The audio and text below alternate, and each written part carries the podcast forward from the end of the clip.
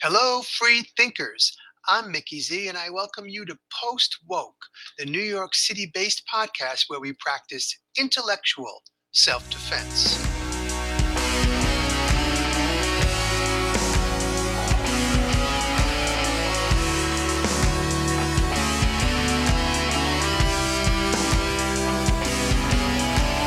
But really, if it weren't an open question, the powers that be wouldn't be fighting as hard as they are Mm, to, to shovel us misinformation 24 7. excellent point. Yeah, you're right. It's it's propaganda would be unnecessary if Yeah. we were, if we were already fully as- And I got to tell you, the aroma of desperation is becoming a lot thicker on a lot of that propaganda. The person you just heard is John Titus. He is an investigative journalist, a documentarian, a lawyer, and an engineer.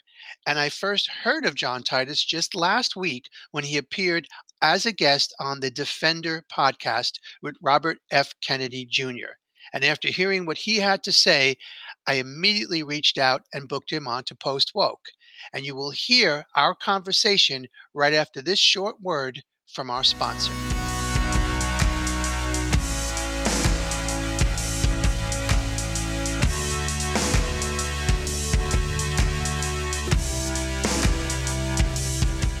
Hey, Mickey Z here, and I'm asking you to offer some support for a project that I've been running for nearly six years. It's called Helping Homeless Women NYC. And as the name implies, I've been getting out there on the streets for, like I said, nearly six years to offer direct relief to some of the most vulnerable yet fiercest women you'll ever want to meet. If you check the show notes, you will find a direct link for how to donate at GoFundMe if you're interested in becoming a Patreon patron or in ordering uh, restaurant gift cards directly from my wish list, shoot me an email and I'll send you that information. But I'm just requesting some support, thanking you in advance, and asking you, no matter what, to please share the link far and wide. Now, let's get back to the show. And I'm back with John Titus. John, welcome to Post Woke. Thanks, Mickey. Good to be here. I appreciate you taking time to talk with us. And by way of introduction, I'm going to say that throughout my life, some of my all time favorite moments are when I realized that something I felt strongly to be true is actually a myth or a hoax, or most likely a cleverly constructed deception. And I've been introduced to your work, and it's like a crash course in such epiphanies, like the connections you make within the realm of financial kingmakers force your readers and viewers to reimagine the global chessboard. Now, before I get into some specifics on that, if you don't mind, I'm curious to know how did you get started doing this kind of work? Did your previous careers play a role? And how the hell are you not more censored? Um, I, I, the latter one, I don't know. I, I think because I'm, I'm small. You know, I mean, I, it, I'm, I've got 35,000 YouTube followers or whatever. I, I don't know, but, but you know, and I plus I cover hyper technical monetary issues and sort of really drill down into legal issues. I, I just think it's too it's complicated. I'm not out there saying, hey, you know, don't take vaccines.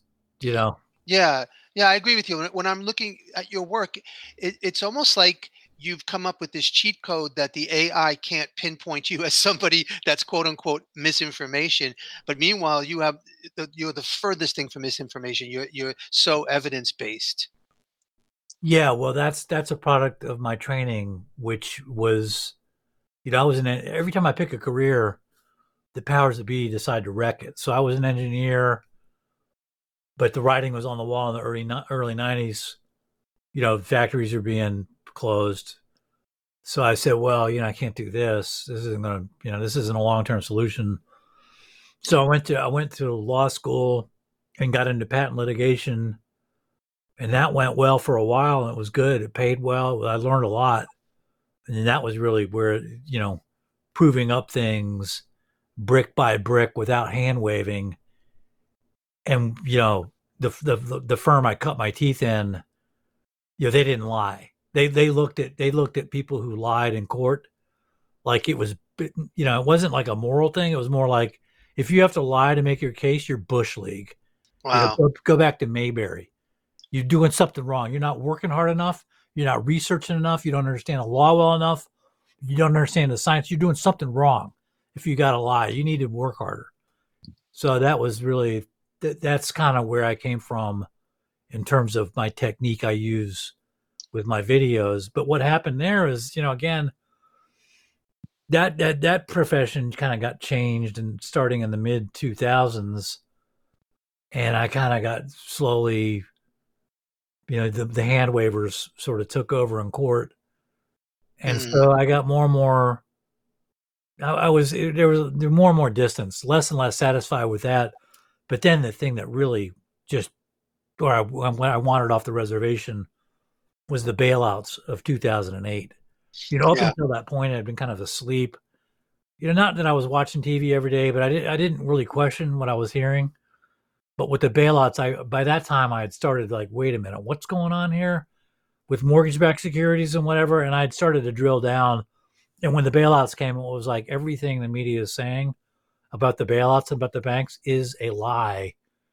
And it was a hop, skip, and a jump to, well, if they're lying about twenty-one trillion dollars, what aren't they lying about? Wow, I love that explanation and that question. Like you, you know, I've heard you on on on uh, other podcasts and your videos, and you're so um, emphatic about the importance of learning to ask the right questions. And that one right there, if they're if they're lying about the trillions, what what else are they lying about? And, and of course, how could they possibly not be lying about other stuff? So, since you mentioned 2008. I know that you've discussed this in at least one video, or maybe more than one, about what you call a coup d'etat that took place that year. Do you believe that would be a good place to sort of introduce um, your style of work and, and your techniques and the and the topics that you tackle? Yeah, sure. Because that's really when I kind of like, I, I, I just sort of walked. I got out, got out of the corporate mindset. Like this is this is this is a dead end, and it began a long process of of getting away from, you know, legal work at a corporate level and more into the realm of activism. 2008 was a pivotal year. Okay, so would, would you want to walk us through what you call a coup d'etat that taking place that year? Yeah, um, you got to kind of piece this together through evidence that we, we've we subsequently learned uh, after 2008, and one was there's a there's a Michael Moore film called um, Capitalism Love Story that he made in 2009, and it's it's not a it's not a particularly good film, but there's some interviews in it. It's like, whoa. And one of his interviews is with Marcy Kaptur, who's a representative in Congress from Toledo, I think. And another one was with Elijah Cummings from Maryland. But the better interview is Marcy Kaptur. And he asked her, he says, she, she's saying, because basically she, she recounts the episode of TARP, which was, it comes up for a vote on September 29th. The House votes it down. And then it, it recycles and comes back up for a vote that Friday. So hmm. just four or five days later, comes back up for a vote in the House.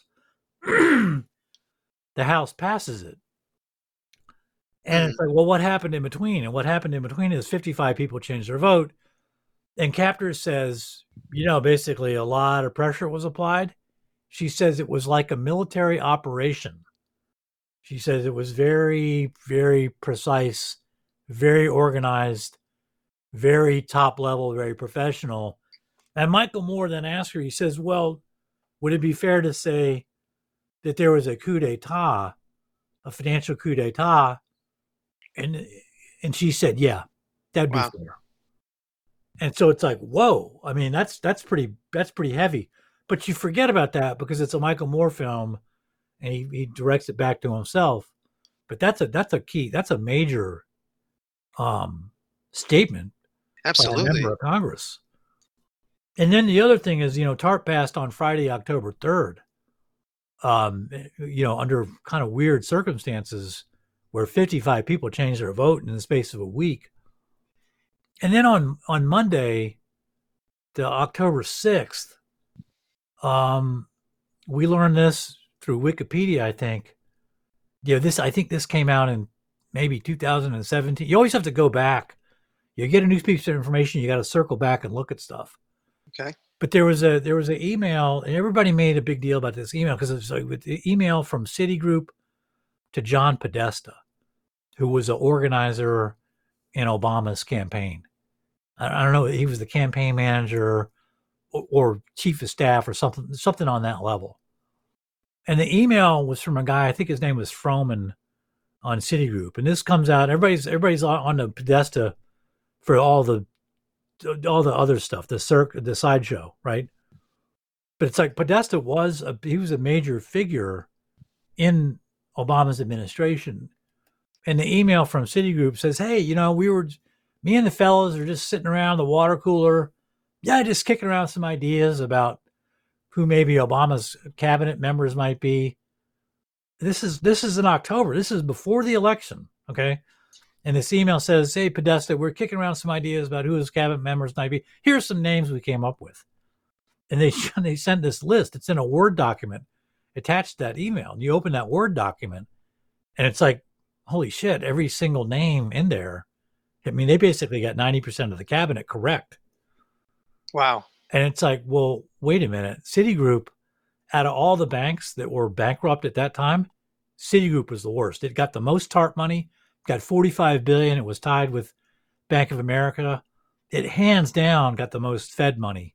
It borrowed 2.5 trillion dollars from the Citigroup was flat broke. Citigroup was trading at a dollar by by March of 2009. It was so bad they had to do a reverse 10 for 1 split to prop the stock price up. Right? Mm-hmm. It was so pathetic. Holy. It was the the bank the, the city the Citigroup was broke.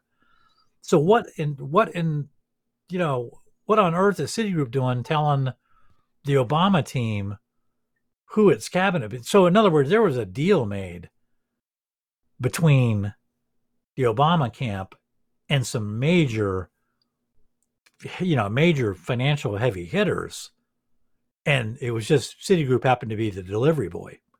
Okay, that's that's my read of that. I mean, but that email is that's that's a that's a breathtaking email, especially given the timing. I mean, they don't even they, they wait. They wait. They get TARP on Friday, and Monday, the cabinet of Obama is announced by Citigroup. By Citigroup, it it reminds me of stuff that I've heard you say before, where like things things don't happen in three days. This is obviously something that was exactly planned well in advance, and and Obama. What did Obama get out of this? A, a, a virtual guarantee that he'd be elected? Yeah, you tell me. I don't, I don't know. I mean, but you if you look at what was what happened to Citigroup after that, you know, Obama was Obama later on talked about, you know, winding down some of the banks, including Citigroup, and um, he was he was in. Remember, he had Larry Summers was was his, was in his administration, you know, and, and a few people, you know, some heavy hitters we're we're in his administration and we're behind him, and they were like, "Yeah, Obama, that's good. Let's let's get rid of let's wind down."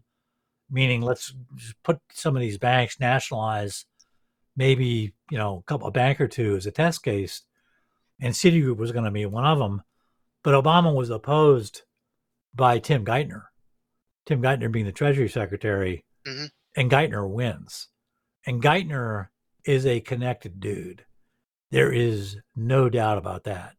If you read Matt Stoller, you don't have to read Geithner's book. Read Matt Stoller's review of Geithner's book. I mean, even Matt Stoller, who's like the, you know, a classic liberal, like you, if you breathe the word conspiracy theory, he's going to shit his pants. Yeah. But even he's like, oh, come on, Tim. I mean, what is, you know, what, what the hell?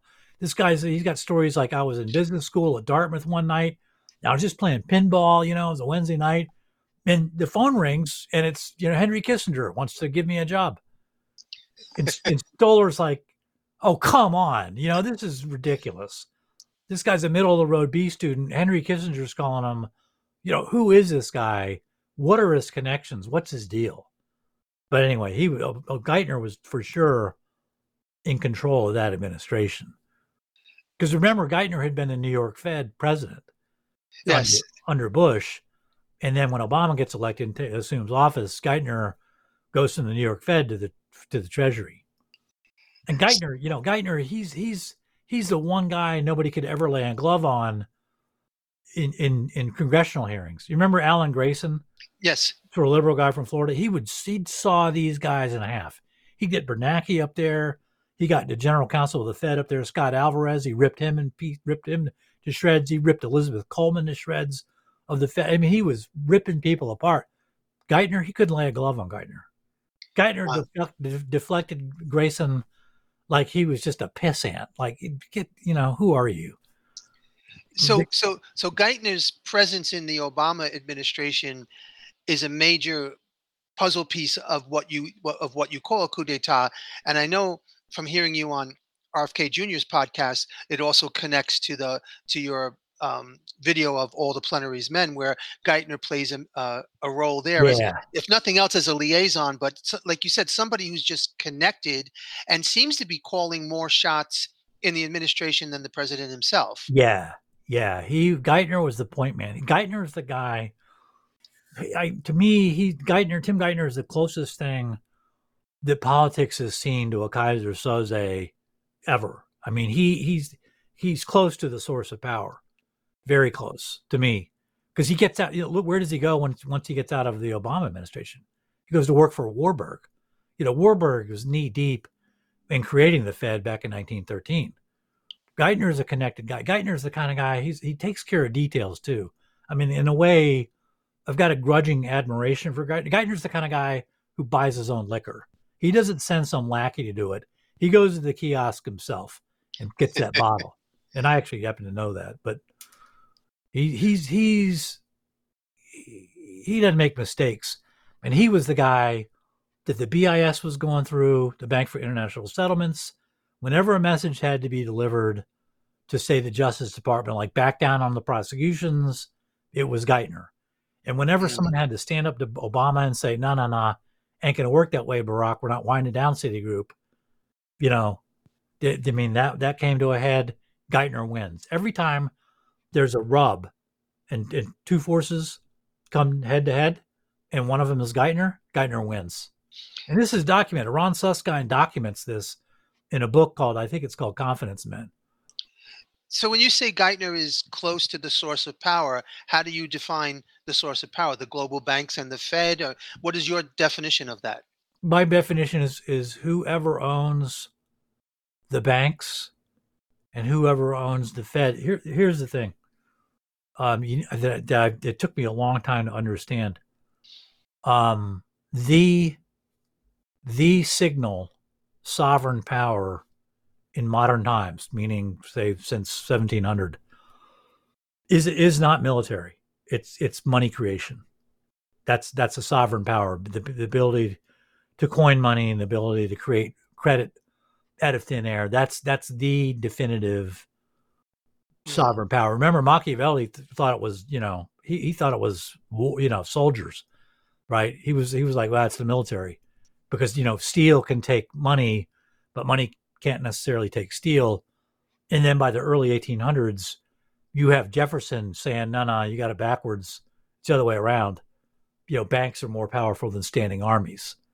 And Jefferson's right about that. And what had changed in between Machiavelli and Jefferson was the ability to create massive amounts of money out of thin air by central banks. The standout example, and the first example uh, in modern times, being the Bank of England, and that's the power. So that's the power you want. Is the you know. So if you look at our system that we live in, we really don't have the rule of law. We've got a two we've got a two tiered system. We've got ninety nine point nine nine percent of people like you and me. We got to we got to borrow our money Mm-hmm. And then there's 0.01% of people who can create money out of thin air and lend it to everybody else at interest. Right? That's the power. And every so every every other power is subordinate to that power. And in fact, if you look at law, I was surprised to read this. I did some legal research on this, and I was like, "What the hell?" That that, that during the Civil War in the United States, okay, when the rebels would take over an area, um, Confederates and start printing their own money, legally that was later on recognized as legitimate money. And you wouldn't think that would be the case, but it is. No. Wow. Yeah. Because it was just like, well, they had the power. So, you know, it's, it's per se legitimate. And so that when so back to your question is like, what do you define as the power? Yeah. That's what I'm talking about. It's the it's the top level power of people who are able to create money out of thin air, and that's banks. In our system, you have two creators of money. One is well, there's three. There's a treasury, but it only really creates coins. The next, the other two are the Fed and commercial banks. The Fed can create reserves out of thin air. Commercial banks can create credit and deposits out of thin air. And the Fed can also create cash out of thin air, which is the real deal too. But whoever owns those, remember, the Fed is privately owned, and so are the banks. So the owners of the Fed, chances are, there's a huge overlap with the owners of the commercial banks. That's who I'm saying has whoever that owner is or those owners are, and we won't know because it's very opaque. That's that's who's calling the shots. So where I sit.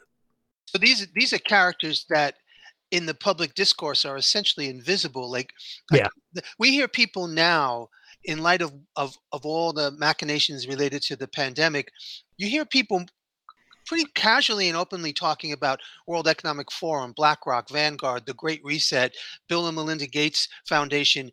And if I'm hearing you correctly, these everyone I just named are one level below the people, the invisible people who are the ones who who literally control all the money. Yeah, that's is that safe to say? That's very safe to say because the people who can create money out of thin air, they can snap the neck of, of any of the any of the entities you just named quite easily.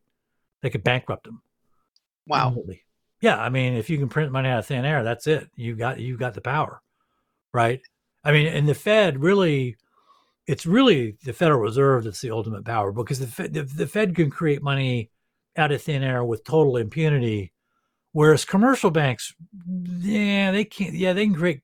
They can like if you go to your commercial, if you can go to your bank and you borrow a million dollars, your bank creates that out of thin air. It's just it's just a ledger entry for a million dollars, and now you have a deposit account at the at the bank for a million dollars. The problem is the bank is now exposed because you could turn around to that bank and say, "Hey, you know what? I thought about it. I want my million dollars in cash." And if that bank can't come up with, you know, a million dollars in legal tender, meaning Federal Reserve notes, you know, you can undertake proceedings to put that bank out of existence. You know, whereas the Fed since 1971, it hasn't had any constraint like that. Up until 71, you know, there was the gold standard. And so certain people like Charles de Gaulle countries could say, "Oh yeah, really? Your your dollar's worth $35 per ounce of gold? Well, I've got 35 million dollars and I've got a boat sitting in the harbor here. Um, we're going to give you 35 million dollars in Federal Reserve notes. Give us a million dollars of gold." And that so that there was a constraint on the Fed up until 71. But that gold window closed under Nixon that year. And ever since then, the Fed's had power to create as much money as it wants with total impunity. Whereas all of the other characters, World Economic Forum and Gates and BlackRock, yeah, they got a lot of money and they got a lot of assets, but they don't have that. They don't have the they don't have the money creating power, hmm. which the Fed does, and the owners of the Fed do.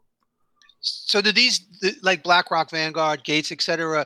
Uh, is this like a, a a conscious decision to give a false mask or face to the powers that be in the sense that the the the somewhat uh, enlightened person and not everyone knows about blackrock and vanguard but it doesn't take much to figure it out is it a way to deflect attention away from the from the long standing powers who could, like you said, could snap the back of them in a second, or is it just all part of the system? Is is it that planned out that they need to give us a figurehead like like um like no. a matador, like a matador waving a red cape like to distract us or it's just the way the system plays out no it's it's it's a it's a way the system plays out they need you, you, you, somebody like blackrock you know they would they, blackrock knows its role blackrock knows its place BlackRock's role is it's got $10 trillion under management. BlackRock has, you know, awesome expertise at the management of massive, massive amounts of financial transactions and monetary transactions and massive amounts of assets. BlackRock can organize a lot of stuff. And God only knows what they've got with their promise software. I mean, you know, who knows what they can do with all their software. BlackRock is, is organizationally, you know, it's a power to be reckoned with. I mean, it's it's got ten trillion dollars. The U.S. GDP is what twenty three trillion. I mean, BlackRock's ten trillion dollars. I mean, BlackRock's a country. Yeah, not that much power, except it's it completely it's opaque. You know, it might file an annual report, but you're not going to. There's, there's no hearings of BlackRock. You don't learn anything about the innards of BlackRock. So BlackRock has a role. It's just not the top dog. You know, remember the Fed brought brought BlackRock in early on in the pandemic, I think in March, to help the Fed when it was going to ex- expand its balance sheet, supposedly to help out, you know, Main Street during this rough time of business closures and whatever else. You know, the whole yarn. Yeah. Fed trotted out. Well, it bring, who does it bring in to buy assets to the tune of three and a half or four trillion dollars? Brings in BlackRock. Why? because BlackRock's got the bandwidth to do that. The Fed, you know, yeah, it's big and it's powerful, but it's it, it's not it's not that big. It's not that many people working at the Fed, and it's got another problem, which is it's, it's part of the Fed. At least the board of governors is subject to the Freedom of Information Act request, so it's got to be sort of careful about what it does. Whereas BlackRock is a private company and it doesn't have to answer FOIA requests ever. Wow. Doesn't okay. Even have, didn't even have to undertake the pretense that it's going to answer for you. It's not a government entity. Okay, that's so. So it's it's in a. Is it would it be somewhat analogous to the Fed sort of money laundering through a company where it's just like that no one's going to investigate them and we keep our hands clean, relatively clean over here. Yeah, it, it, yeah, that's that's a good way of putting it. Um, and the Fed does that in a lot of different ways. You like primary dealers is another way you know they the fed only will do only do does transaction with primary dealers and you know there's all these reasons for it but one of the reasons to me one of the principal reasons is you know after two years the new york fed will tell you yeah here are the here are the people we bought assets from okay we bought assets we bought treasuries from x y and z and we bought mortgage-backed securities from you know lmn and pq but then you look at their list and it's it's only the only people on the spreadsheets that you download from the New York Fed two years after those transactions are are are, are made, the only people on the on the transactions are the primary dealers. So in other words, the primary dealers add another layer of opacity where you can't really see, you know, who are you really buying the assets from? You'll never know that. Wow. Right. It's fascinating. I mean, infuriating at the let same me, time. Let me, let me get it this way. I did a video recently where I showed that the average person in the top 1% of the US, their checkable deposits increased by over $900,000 during the Fed's asset purchase program. Okay. The fact is, though, you'll never know any, you'll never find out a single name of those people due to that layer of insulation provided by the primary dealers. Because it's, it's like, well, let's say your neighbor Tom sold, you know, a piece of junk to the Fed for a million dollars. Okay. Well, he's how is he going to do that? Well, he's going to sell it. He's going to sell it through Goldman Sachs, right? And Goldman Sachs is the primary dealer. So when you look at the spreadsheet from the Fed and you try to find that million dollar transaction, you ain't going to see Tom's name. You're going to see Goldman's name. Okay. You see how that game is played? Yeah, it's like it's like a mafia playbook taken yeah. to a trillion dollar level. Ding, ding, ding. Wow. wow. So so I don't want to ask a naive question, but I feel like I want just want some I just want to hear your answer to it. So where do figures like or organizations like the presidency, the CIA, the Department of Justice, the FDI, FBI, where did are they just playing roles? Are they co-conspirators in some ways with these with these upper upper upper echelons? Are they pawns in the game? Like because to the average person, they seem so incredibly powerful. Yeah, well, I think I mean my, the way my view of them, back to the back to the mob analogy, is there's cop they're capos, they're lieutenants, mm. right? Mm-hmm. They're not the boss. You know, they they def they, they're important players and they have a role but you mentioned the DOJ. So let's take the DOJ as an example. Back to that Citigroup memo of October 6th, 2008, for, to, that went to John Podesta. If you look at that memo, the top of the DOJ is identified. There, there's, a, there's one other name there, but the main name is Eric Holder. And Eric Holder is part of a firm called Covington and Burling. Okay, that's coming from Citigroup. So so four months later, or three months later, when Eric Holder and his team from Covington is installed at the top of the DOJ, you know they they know their role, right? Because Citigroup or whoever is behind behind Citigroup said, "Here's what we're going to do." But wow. I, I, that that's as that's as detailed an answer as I can give you, because because it comes down to I don't have transparency to this. You know, I can only work from the documents I have. I can't. Yeah. You know, you know, I, you're limited. But you can make a, a, a, relatively safe assumption that people who reach that capo level have internalized certain values that the that the Godfather level is going to trust them with some basic duties that they kind of know they know how to play the game and to yeah. not and there is an aversion of of turning state uh, government witness like there is like a RICO statutes to get mafia guys. There isn't a, currently a version right. of that because the upper upper upper echelon, as you've pointed out many times, are literally above the law, like yeah. like un, unprosecutable. Right. Not no. It's beyond that. It's beyond that. What we learned, in what we learned in the wake of the global financial crisis, very very late in Obama's first term we found out that the question really wasn't, are you being prosecuted? We knew they weren't. The real question was, is these are these Wall Street banks being investigated? And the answer, are they being investigated? And the answer to that is no, they weren't being investigated. And that was the that was the bell ringer disclosure for Martin Smith's The Untouchables on PD, PBS. You know, PBS Frontline did that special, and it's toward the end he's like, you know, Martin Smith asked Lanny Breuer, who's number two at the DOJ, he says, you know, our sources tell us that when it came to Wall Street, there were no investigations going on, there were no subpoenas, there were no document reviews, no wiretaps. And Breuer squirms but doesn't deny it because he can't. They weren't investigated. Wow. If if you think about that for a minute, you know, and compare that to what we know about the US president, president can be investigated Remember 1974, Nixon tries to tries to say, now, now, I, I don't have to answer all the subpoena. I can just pick and choose which parts of the subpoena I want to answer due to executive privilege. That goes to the Supreme Court. And the Supreme Court says, no, no, no, no, you got that wrong. Answer the subpoena. And two weeks later, Richard Nixon is the 37th ex president.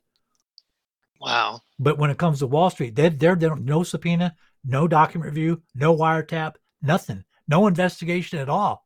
Tell me, where did they get that power? That's that, that they didn't get that from the president. The president yeah. have that power. It's it's like self-anointed power based on, like you said, this this unique um, quality of being able to print money out of thin air, and it, it, yeah, I think you've called what the Fed has done essentially a silent takeover. Yeah, that's essentially that's essentially a, a, the way to look at it. It's a silent takeover, and it's you know largely it's it's largely an opaque takeover, but there are plenty of clues along the way, and it's just a matter of you know I try to look through the historical record, and when something like the Podesta email comes out, it adds a little bit to the body of knowledge, and you go back and it, you know maybe puts other things in context. Wow. So so what's what's like you you said in at one point er, earlier on when we were talking being an engineer and then a lawyer and then you, you said you shifted into something closer to an activist. What eh, the implication of the term activist is that you're trying to change things or bring down powers or expose powers.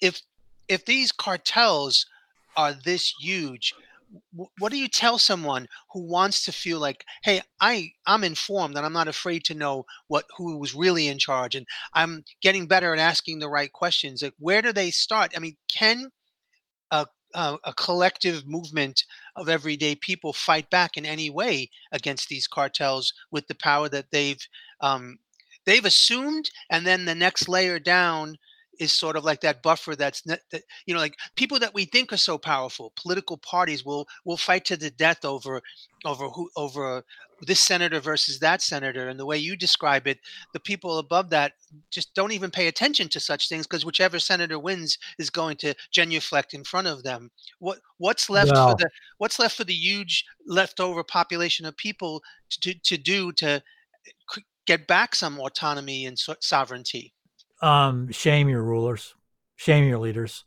That's that's really it. I mean, Glenn Greenwald gave a speech about the rule of law at Yale Law School in 2011, and he makes a great point. He's like, "Look, the rule of law is not meaning you know we have the, we have our our the law is our boss, not our rulers." He said that's an ideal, but it's not really realistic. He said the the, the reality is the power of the rule of law boils down to being able to shame your le- leaders or being able to make put instill fear into your leaders and say, "Oh yeah, you really have the rule of law. You really, we're all equal under the law. Well, why do these people got to sit at the back of the bus?" And you make them eat what they're saying, like, "Oh well, you know, make them defend what they're doing," and you bring shame to the table, and you just say, "Listen, you can't. You know, you got to have a lot of popular support." Of, of, of people saying you and condemning leaders when they do things that are they're so obviously done to support the 0.01% or whatever it is when they're just completely flouting the will of the people that's really the only recourse you have. So it's a combination of it's it's voting activism it's you know just raising hell basically and holding and, leaders feet to the fire.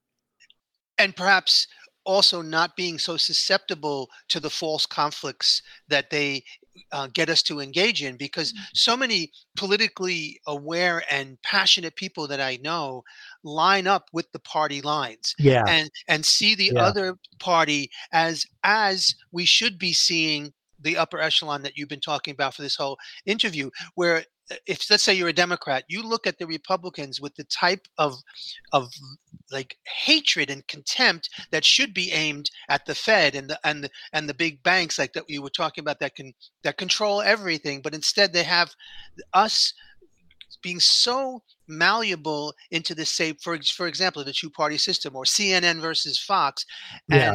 and if there can be some sense of putting aside some of the purity litmus tests and saying no you got you got to grab your allies where you can. You don't have to march in lockstep but you have to recognize who the real um, opposition is and how high up it goes. Yeah there's a lot of there's a lot of um, divide and conquer going on and there's a lot of chew toys thrown out there mm. to wear you out you know chewing away on the wrong thing that, that's that's an excellent analogy because yeah, it, you're just so proud of yourself biting into these chew toys, saying like, yeah. "Oh, I got my teeth into this one. I'm going to win this one," and then you just get tired and take a nap, and and, and the yeah. and the Fed is is printing more money, you know, or, or doing whatever. They, have they've conjured money out of thin air and they've given it to their friends. Jesus, you know. Wow. So so what's next for you? Where, where where is this um, passion and this this um, real skill that you have of aiming this investigative journalism type of mind towards um, exposing this? What what's next for John Titus? Well, I'm doing a I'm working on a series called Murder Murder of a Rebel Nation to sort of lay out the coup d'état that's happened in the U.S. Because you know I'm getting older. I'm like, well, you know, at some point, you know, my goal is lay a record because I think this law is going to collapse in into dust. Um, and um, you know what I want to do before I leave this earth is leave a record so that maybe people on the other side, when they're sifting through the rubble, they they have a chance of figuring out what went wrong. So what, what gives you that sense, dare I say, of optimism that these these groups, this this system is going to crumble into dust? um, I don't have another choice. Because if, yeah. I, if I look at the alternative and I say, well, you know, I really think it's going to be a thousand years of slavery, I, I'm not going to get out of bed in the morning. Yeah, yeah.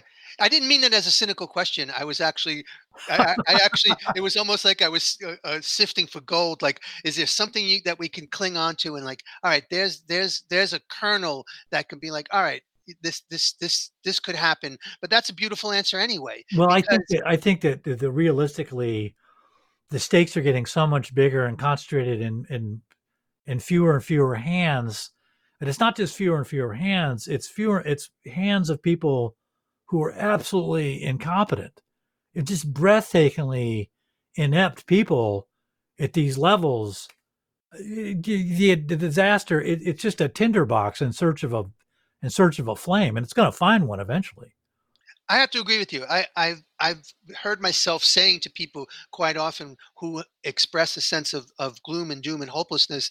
I was like, it seems like I call them powers that shouldn't be. I say the powers that shouldn't be, in many cases, are overplaying their hand. There is an arrogance, and there's a long history in human history Yep. of arrogance playing a role, and it, there will be a vacuum in which informed and united people can make a difference and but to bring it back to the simplicity of what you said it's the type of mission and passion that gets you out of bed in the morning as opposed to saying ah why bother and Yeah. there's always, there's always a reason to bother and there also there are uh, there are next generations as you said to leave a record behind and save them the trouble of doing all the work you're doing now because you've left this record Yeah. behind If it if it really if it weren't an open question, the powers that be wouldn't be fighting as hard as they are Mm, to shovel us misinformation 24/7.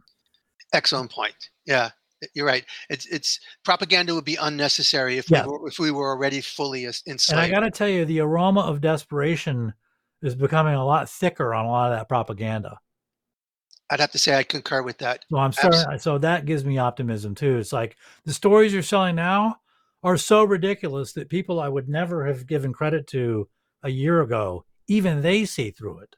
Yeah, yeah, yeah. I, I have to say I see the same. It's it's this it's this slow um, erosion, like just just the, the the blind faith that we've been conditioned to have in the in this entire structure and system is being slowly eroded away by the the almost in some cases the sheer insanity of of how people are the people in charge are behaving and you people are asking questions and this is where the the interconnectedness of the internet could actually work in our favor where the, the to get information like you're you're like you're sharing is at the tip of our fingertips. And if this were 30 years ago we'd be going to libraries and looking through you know dewey decimal system and trying to find this information. Yeah. and, and now it's like i'm going to include in the show notes a link to your youtube a link to your substack. Everything's just a link a, a click away and then you trust that a skeptical curious mind is going to do something productive with this information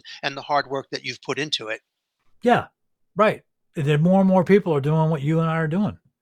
absolutely i, I well john i just want to say number one first and foremost thank you for making time to talk with me and sharing your your hard work your passion and your your wisdom and just thank you for what you do because i I, I I have to admit I just came into awareness of you through the Defender podcast. I I'm regretting that I hadn't been following you all along, but now I'm going to be, and I hope that my listeners will do the same and continue to spread the word because you just don't know where this ripple effect will take us. So you you know you can take pride in the effort you're putting in and and it, know that it's appreciated. Great. Yeah, well, it's good. Good to have the opportunity, Mickey, and it's nice to meet you. Likewise, it's been a pleasure, and I hope we can stay in touch. Yeah, sounds good, Right. man. All right, thanks so much. Yeah. Okay.